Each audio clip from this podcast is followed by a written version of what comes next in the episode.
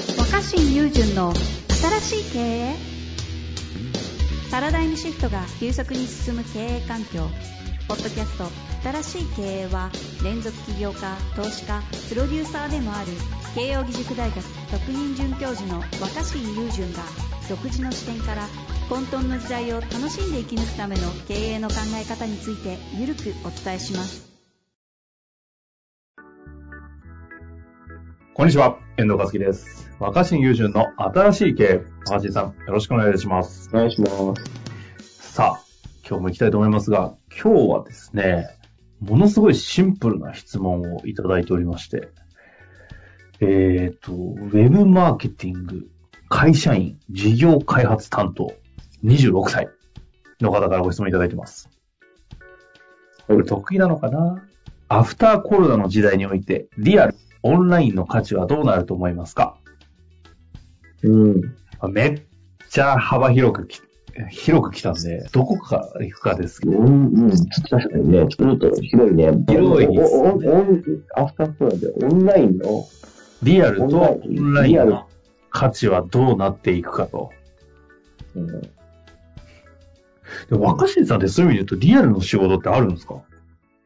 メメディアの方のイメージが最近強すぎて、いやいや、えリ結リアル。構オンラインの人ですけどね。いやいやいや、リアル多いよ。だって、リアルな場多いよ。あ、ですかうん、実際その全部、僕の仕事のほとんどが記事になってるわけじゃないわけだから、あ、あのそっかそっか。リアルあるんですね。リアルなことは多いです僕。らがやっぱりメディアオンラインで見すぎなんですね。いや、うん、いや、まさにオンラインだであれば、もう両方ね、もうどっぷり生きてる方だと思うんで、ここと、ど、どう考えてるんですか、最近は、このあたりって。うん、なんだろう。でも僕は、基本的にはこう、生々しい体験が好きなので、そうきた。はいはい。うんだって、うん、なんか旅行も好きだし、温泉とか好きだし、ああ。あの、ご飯、ルベさんとそもそも、ご飯、美味しいもの食べるっていうのを、そのオンラインで完結しないから、オンラインで美味しそうなものとか、作っててそう。まあ、そのうちもしかするとね、必要最低限な栄養だけなんか、想像な飲んで、脳には美味しいっていう信号を届けてみたいなはいのはがい来るかもしれない。確かにま匂あいで今ねん。とこ、そうそう。今んところリアルな体験っていうのなしに人々の生活の豊かさは語れないかあらな。あ。うん。もうそれはなくならないし、大事ですよね、そんなんね。うん。まアフターコロナってまあ言っておりますが、まあ今の現時点だとウィズコロナ時代なんで、若新さんなので、そのビフォアコロナといういウィズコロナのこの比較論で言った時に、リアルとオンラインって、なんか使い分け方変わったなみたいな実体験とか考え方がある。まあ、なので、やっぱり、オンラインは何かっていうと、うん。なんかその、道具だよね。えもう、僕の中の道具。道具うん。えっと、どっちがですかオンライン。オンラインは道具。うん、僕は道斬僕斬新はな道お具しゃが。いや、はどうだだって、だってそうだよ。だってそもそも、まあ、オンラインっていうか、電話とかもさ、E メールとかも道具として次便利なわけじゃん。あああ、確かに。当然さ、インターネットが広まってさ、このオンラインが道具にとどまらなくなったっていうのが大きな変化だと思うんですよ。はあ、はあ、はあ。うん。うん。その、だけど僕の場合、僕の場合は、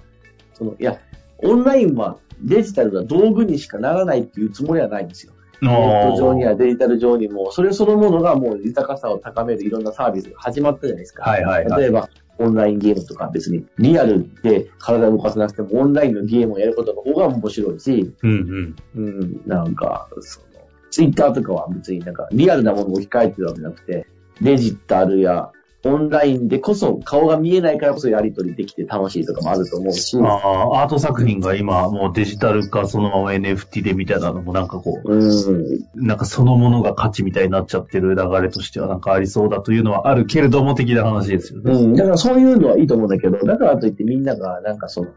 えっと、いやたまたまオンラインやデジタルの新しい価値、豊かさを見つけてそれを商売にできるのは素晴らしいと思うんですよ。うん。うんただ別に、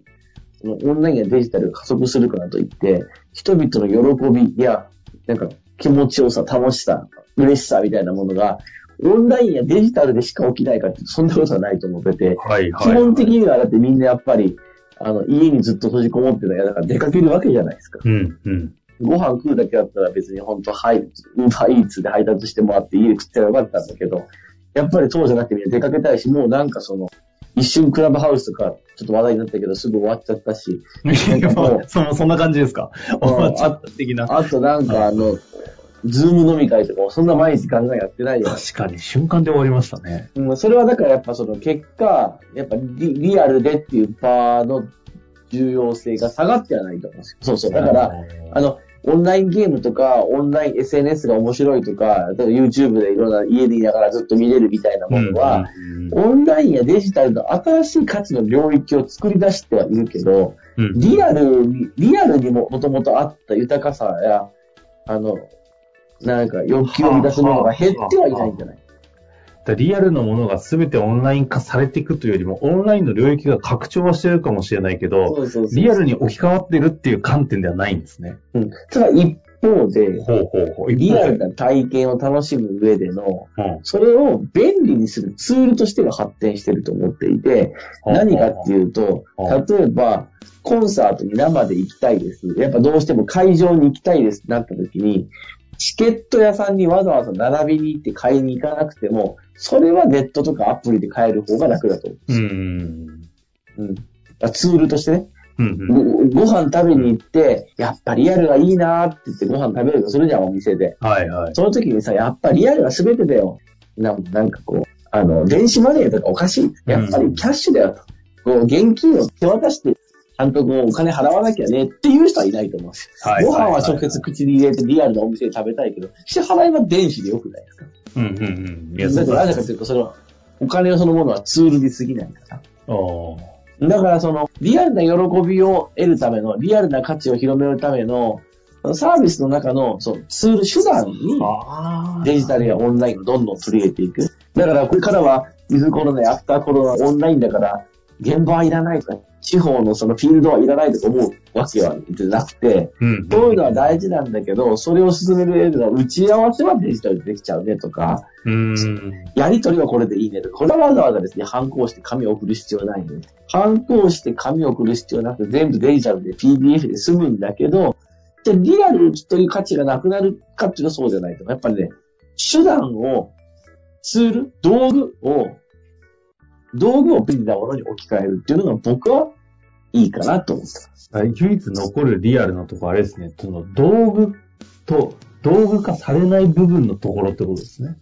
まあ、ご飯食うとかね。ご飯デー食トうすとるか、道道具化しようがないですね。うんだからデー目トす的るですもんね、そこって。うん、そうデートするとかもそうだし、あー体を動かすとかね。はいはいはい。まあまあ、それは残ると思うよ。その、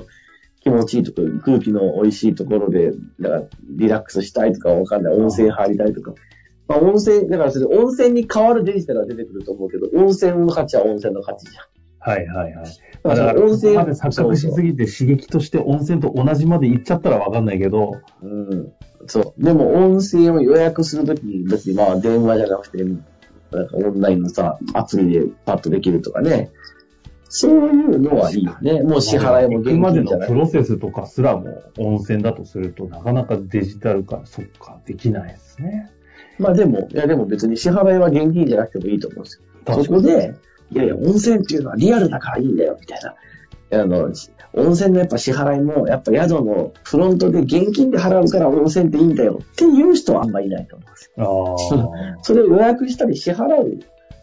うん道具は便利なものに変わればいいんじゃないの若新さんがここ最近のこのウィズコロナという、まあ、文脈に乗っけてきお話聞くと、なんかリアルだからこそ、あ、リアルだなって思ったものとかってなんかあるんですかやっぱリアルだなって。いや、いっぱいあるけど、僕はやっぱ、まあさっき言ったように、まず風呂入るのが好きなんで、まあまあまあ、コロナのなんだろう、温泉入りたいですよね。なんか変にサウナ盛り上がってるけど、そのサウナが流行る前から好きだし、うん、 確かに若新さん前から好きですよね。まあ、うん確かにそうね。景色、景色見るのも好きだし、ああ。そのあとは、まあ、そうだよ今までにここに来て車ハマってるとか、リアルすぎうまんすそうそうそう、車もいい し。こうのんシェアリングとか言ってる時代に、どんだけ車好きなんだよっていうね。まあでもシェアリングもね、車乗る以上はリアルじゃないですか。だからシェアリンまグあ、確かに。だから、あ、そう、カーシェアっていうのは、いい話まさにいい話で、そうう、ん車に乗るっていうリアルな体験そのものは否定していないんだけど、うんうん所有だったりとか、買えるプロセスだったりとか、その、申し込むのアプリで、今までだったらなかった個人間の、あの、カーシェアっていう、カー、仕組みは財産を共有するみたいなものがデジタルだからできるようになったとか、そういうことだよね、大事なの。なるほどね。車に乗るとか、車で移動すると体験まで全てこう、なんか、アフターコロナでなんかオンラインとか、なんかそういうふうなことを言っても、極論にしかならないのかなって気はします。まあ、というわけで今日は道具かどうかという、この道具という切り口で見てきましたが、はい。どうなんですかねなんか、まさにここの話は定期的に、あの、時代とともに、あの、聞きたくなるところだと思いますので、また質問来る気がしますけれども、今日はこの辺りで終わりたいと思います。わらじさん、ありがとうございました。はい。ありがとうございます。本日の番組はいかがでしたか番組では若新雄純への質問を受け付けておりますウェブ検索で「若新雄純」と入力し検索結果に出てくるオフィシャルサイト「若新ワールド」にアクセスその中の「ポッドキャスト」のバナーから質問フォームにご入力ください